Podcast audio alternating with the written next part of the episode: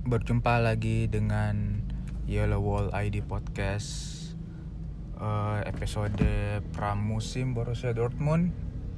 Dan pada episode kali ini uh, saya akan membahas kegiatan Borussia Dortmund di Bad Ragaz di Austria. Kemudian um, gosip uh, transfer dan terakhir part terakhir ada gibah. Cuma mungkin tidak sebanyak kemarin.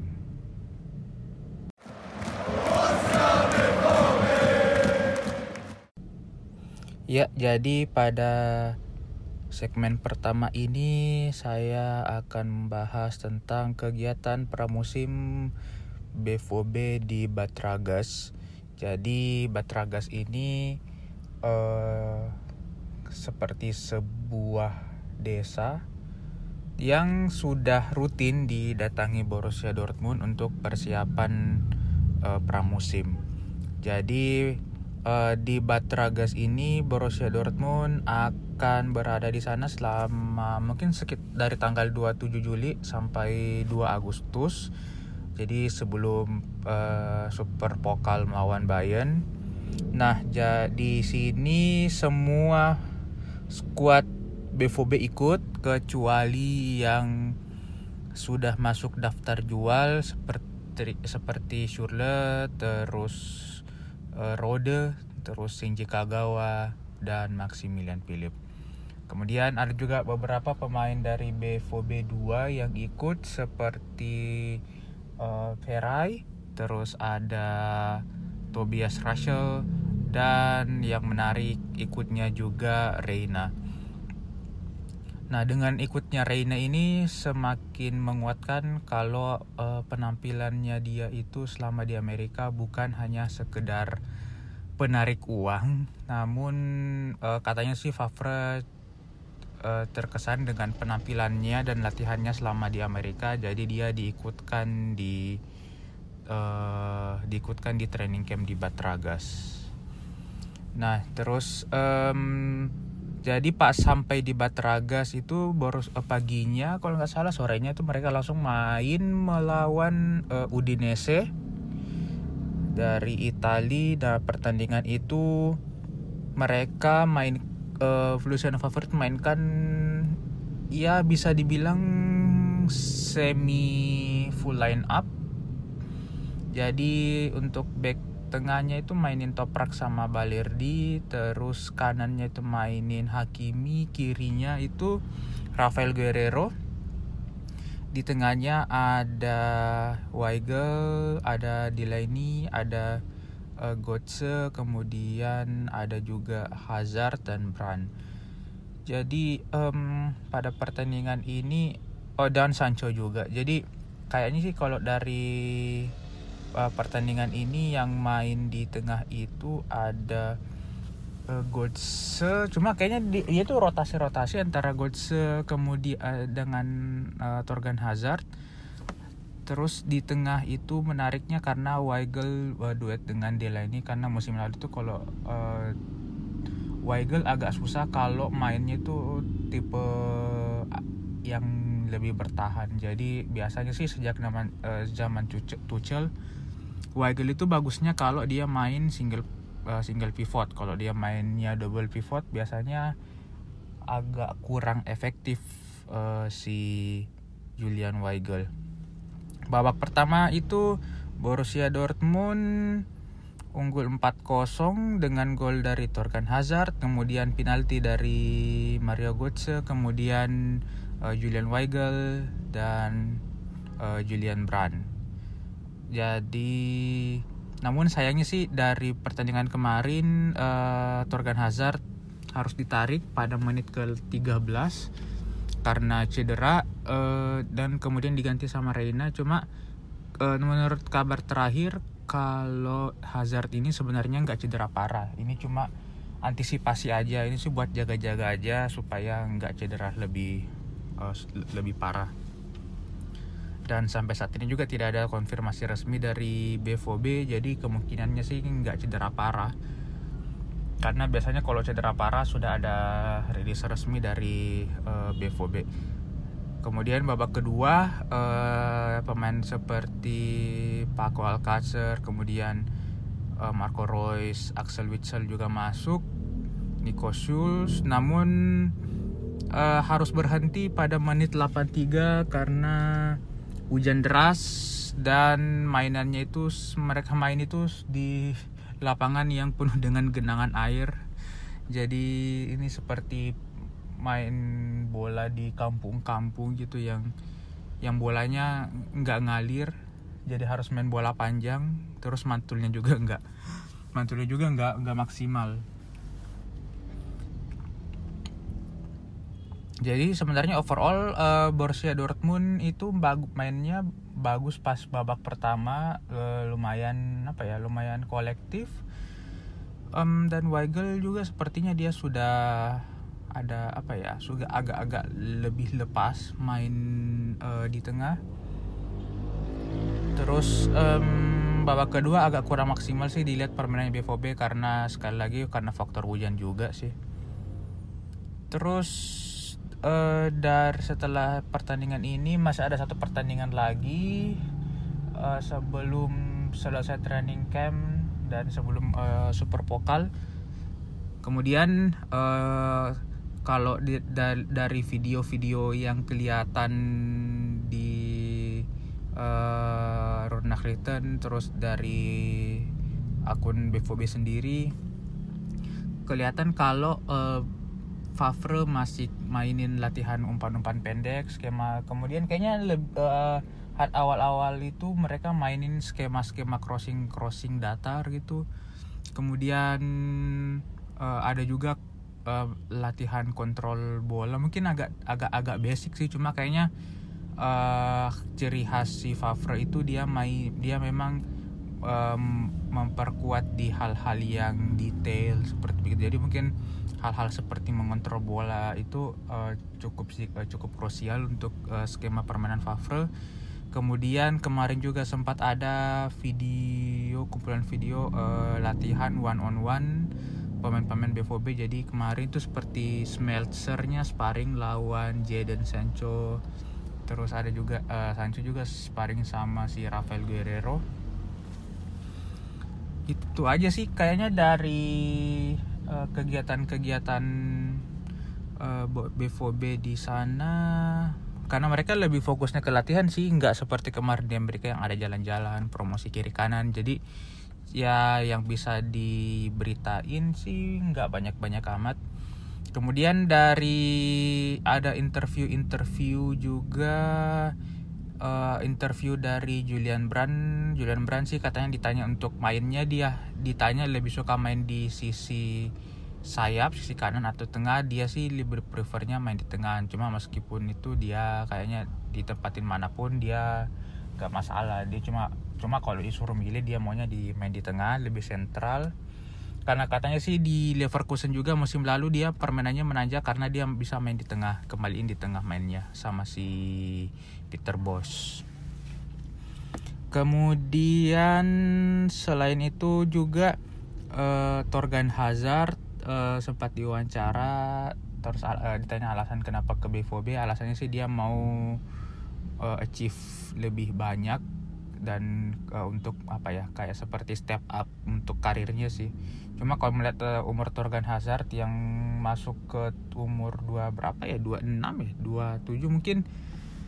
Um, bisa jadi BVB adalah tim terakhirnya dia untuk di level tertinggi atau mungkin jika um, bisa lebih bagus lagi. Mungkin satu dua musim dia bisa ke Inggris mungkin. Cuma mm, nggak tahu mungkin apa cuma untuk bisa main di tim yang seperti Liga Champion saya juga agak-agak uh, sanksi terus um, apa lagi ya? Itu aja sih kayaknya yang bisa saya kabarkan untuk segmen pertama ini karena ya sekali lagi karena memang BVB fokusnya latihan aja nggak ada kegiatan kiri kanan. Jadi tingkah laku pemain-pemain BVB juga nggak banyak-banyak amat sih yang unik. Jadi kita lanjut ke segmen berikutnya.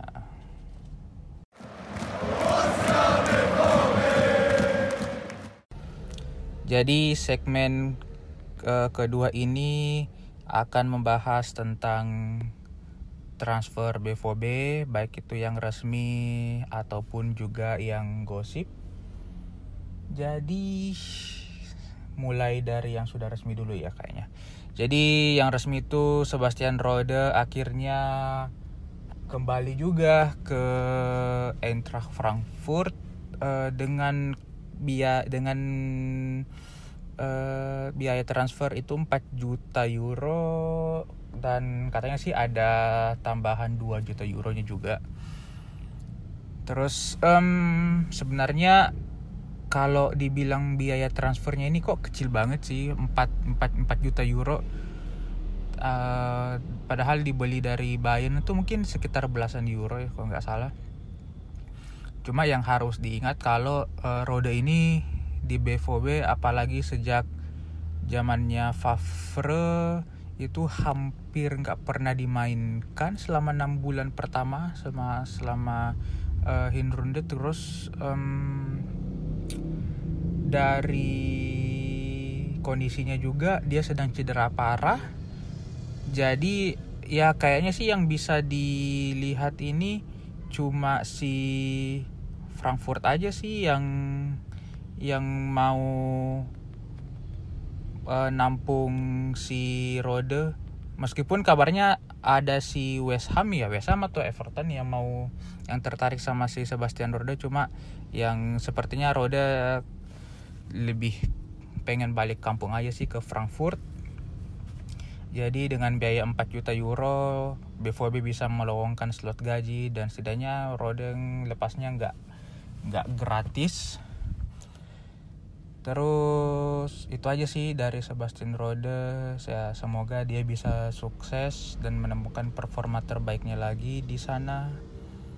Kemudian gosipnya uh, gosip dari minggu lalu itu waktu hari Selasa uh, ada kabar kalau Weigel itu mau cabut dari BVB kemudian BVB uh, eh, mau melepas Julian Weigel kalau ada apa ya kalau ada tawaran minimal 30 juta euro kemudian nggak lama berselang uh, muncul berita kalau uh, BVB ini tertarik dengan uh, pemain dari Red Bull Salzburg namanya dia Die Samaseko. Itu katanya sih dia udah dia itu pemain dari Afrika zona Afrika gitu kemudian katanya sih dia itu dipresikan sebagai pengganti Julian Weigel kalau Weigel pindah ke uh, dia sih dipatoknya harga pasarannya itu sebesar 20 juta euro. Kalau dilihat dari apa ya dari analisis analisisnya ini pemain katanya sangat apa ya sangat prospek gitu untuk main uh, sebagai pemain tengah cuma uh, setelah itu setelah satu dua hari kabarnya pun udah menghilang sih. Dan kayaknya Julian Weigel juga belum ada tim saat ini yang tertarik ke dia karena yang ter yang tertarik sama dia itu awalnya ada Manchester City cuma Manchester City udah dapat pemain tengah yang baru. Terus PSG juga tertarik cuma dia sudah dapat dari musim lalu tuh dari Zenit kalau nggak salah. Dan uh, meskipun sampai saat ini Tuchel katanya masih uh, mau membawa si Julian Weigel cuma uh, keinginan ini diveto sama sporting directornya PSG jadi ini beritanya cuma cuma cuma satu dua hari aja sih. Jadi ya. Kemudian uh, kabar dari Moise Moisekin juga uh, udah menghilang karena katanya sih Juve Juventus masang harga 30 juta euro namun dengan opsi buyback sebesar 40 juta euro uh, ini mungkin mungkin BVB mau opsi yang sustainable jadi mungkin Moisekin juga ya tidak bisa tidak masuk prospek lah untuk BVB kemudian apa lagi ya kemudian um, Andre Surla itu kabarnya diincar sama dua tim Rusia yang pertama itu kan ada Sport Sporting eh, Spartak Moskow dan Lokomotif Moskow. Cuma uh, yang beredar ini yang serius itu Spartak Moskow.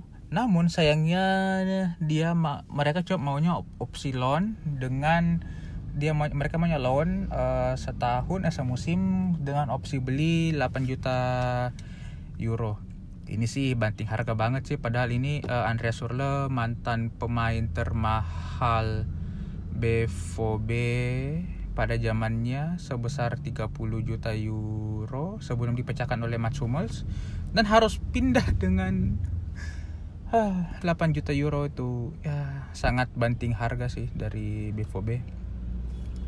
Kemudian uh, Maximilian Philip ini pemain yang tergusur karena adanya Paco Alcacer.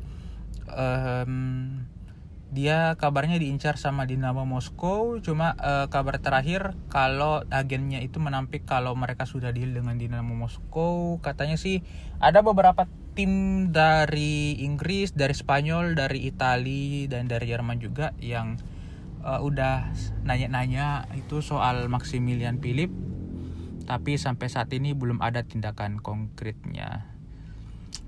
Kemudian ada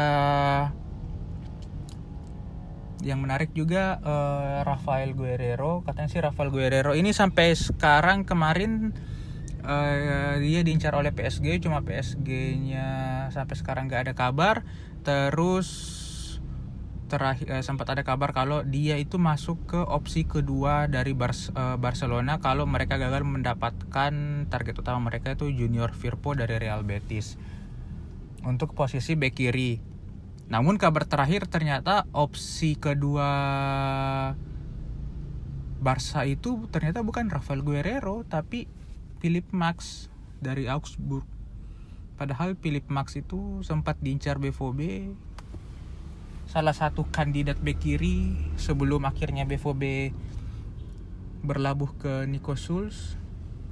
Cuma kabar terakhirnya kalau uh, udah apa ya uh, Barcelona dan Real Betis itu udah deal harga dengan dengan uh, Real Betis udah deal harga kedua tim cuma masalahnya adalah di Junior Firpo-nya karena dia sudah dia dulunya pernah waktu masih ya masih bocah masih labil dia sempat uh, nge-tweet nge-tweet apa ya seperti ngancem-ngancem gitu head speech ke Lionel Messi. Cuma katanya sih dia udah apa ya udah minta maaf gitu udah menyesal. Ya nama juga bocah sih sebenarnya itu nggak perlu dipermasalahin karena um, kalau ini out of topic kalau si sutradaranya Guardian of Galaxy James Gunn aja bisa dimaafkan ya? Kalau Junior Firpo sih harusnya sih bisa. Kemudian uh, yang terakhir ini tentang Mario Götze. Jadi Mario Götze ini kan kontraknya sisa setahun lagi. Dan kabarnya uh, negosiasi perpanjangan kontrak Mario Götze ini bakalan dimulai setelah camp di Batragas. Jadi uh, mungkin setelah uh, Super Pokal kayaknya dan kabarnya sih uh, Mario ini masuk ke tiga besar pemain dengan gaji tertinggi di BVB setelah Marco Reus dan Mats Hummels. Nah, uh, kabarnya sih Bevo, uh, Götze ini gajinya 10 juta. Nah, kab, uh, yang menurut berita-berita kalau yang ditawarkan BVB nanti itu gajinya Mario Götze sebesar 8 juta euro ya meskipun sih dengan kalau dia teri dia nerima Mario Götze bakalan tetap menjadi pemain dengan gaji tertinggi ketiga di BVB karena ya di yang keempat itu kalau nggak salah Axel Witsel sebesar 7 juta euro per tahun kalau nggak salah. Nah, dan sampai sekarang pun belum ada tim yang tertarik dengan Mario Götze meskipun sempat ada berita kalau Arsenal yang tertarik. Cuma menurut uh, para jurnalis-jurnalis di Jerman dan para fans-fans uh, Borussia BVB itu ada dua kubu. Jadi yang pertama kalau uh, apa ya apakah Mario Götze ini bisa tampil sebagus ini jika dia uh, main di luar negeri uh, non di Jerman?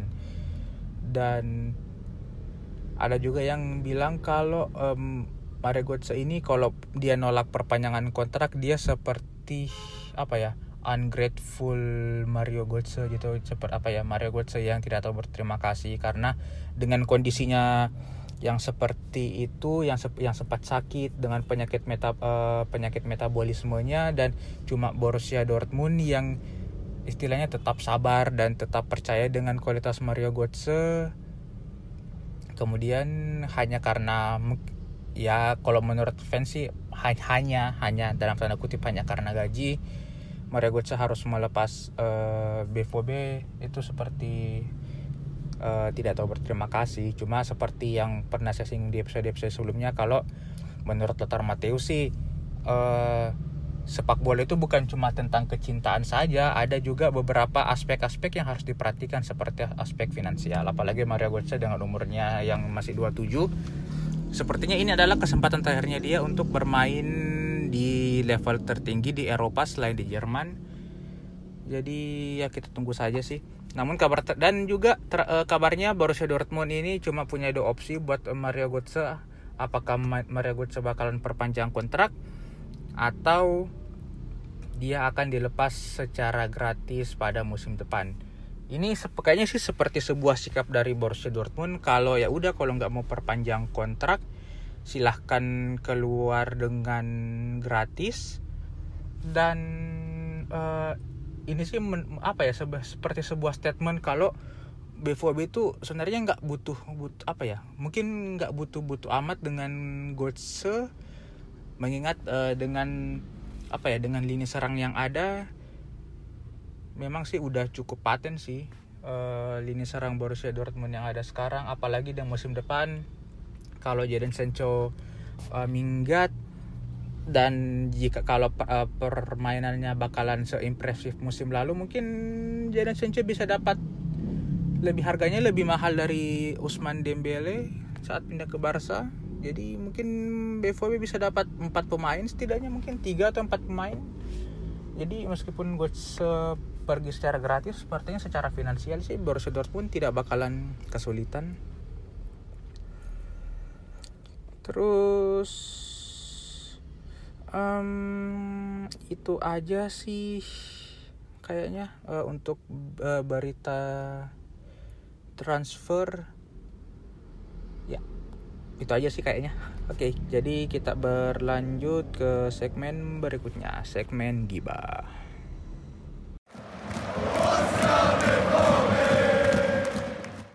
ya jadi pada segmen kali ini uh, saya akan bahas tentang tentang uh, berita-berita di luar persiapan uh, Borussia Dortmund dan di luar dari transfer. Jadi uh, kemarin itu BVB 2 sudah main di region Liga West melawan Rot West Essen meskipun uh, BVB 2 harus kena comeback menit-menit terakhir itu sangat sedih 1-2 meski uh, jadi BVB sempat unggul 1-0 kemudian di menit-menit terakhir babak kedua mereka kena comeback jadi 1-2 kemudian berikutnya ada berita baik dan berita cukup mengembirakan dari Marco Reus yang berhasil memenangkan Germany Footballer of the Year tahun 2019 ini adalah penghargaan kedua kalinya bagi Marco Reus. Sebelumnya dia pernah memenangkannya pada tahun 2012.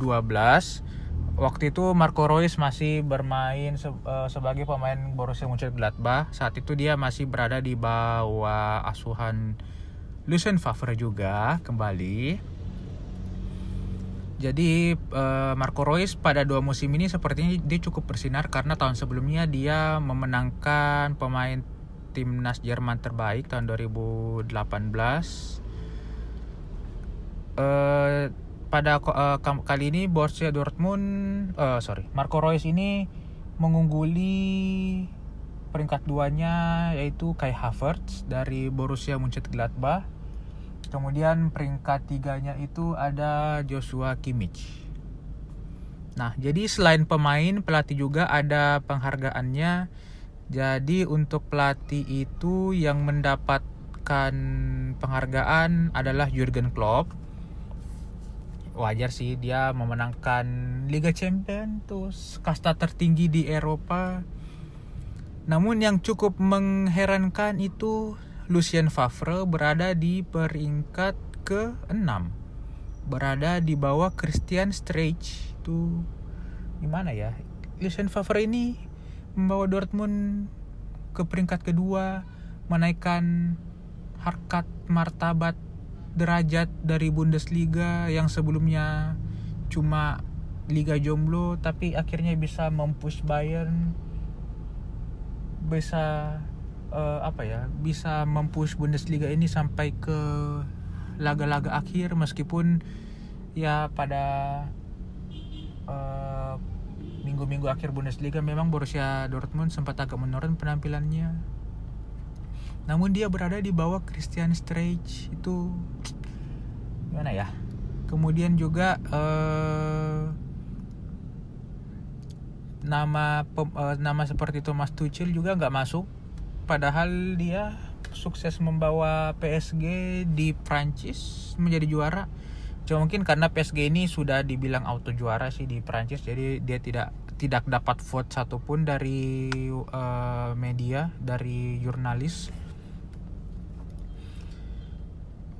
Uh, kemudian selanjutnya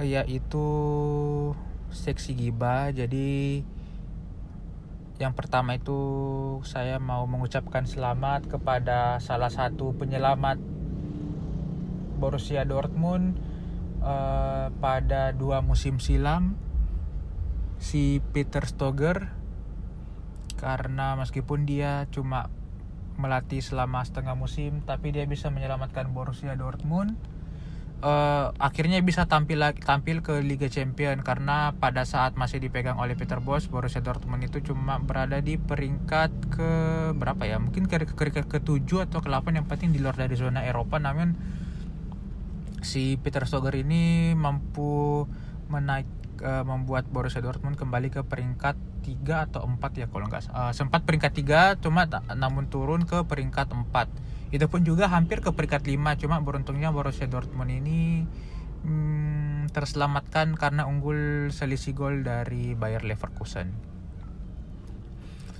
kemudian berikutnya dari tim Bavaria si Uli Hoeneß ini katanya tidak mau maju lagi atau ikut uh, pemilihan presiden Bayer untuk periode berikutnya.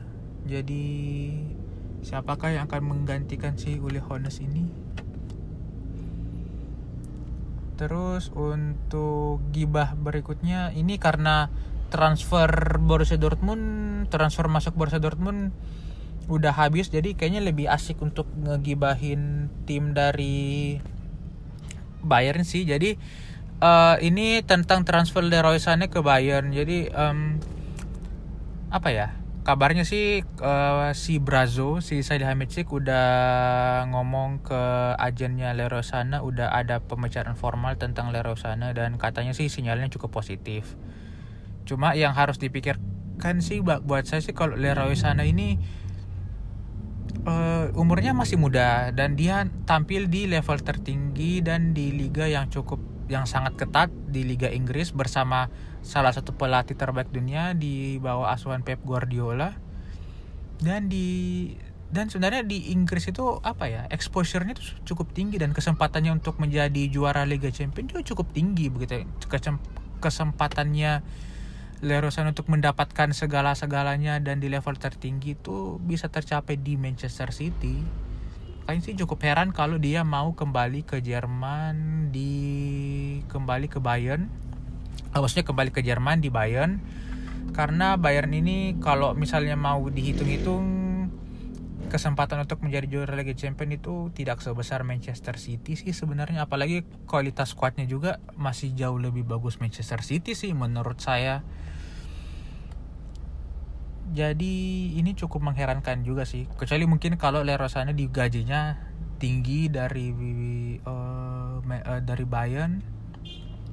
Apalagi Manchester City dengan dana yang hampir mungkin tidak terbatas dan kayaknya mungkin salah satu alasan penyebab uh, Manchester City mungkin bakalan melepas um, si Leroy Sané mungkin karena alasan dari financial fair play kayaknya sih.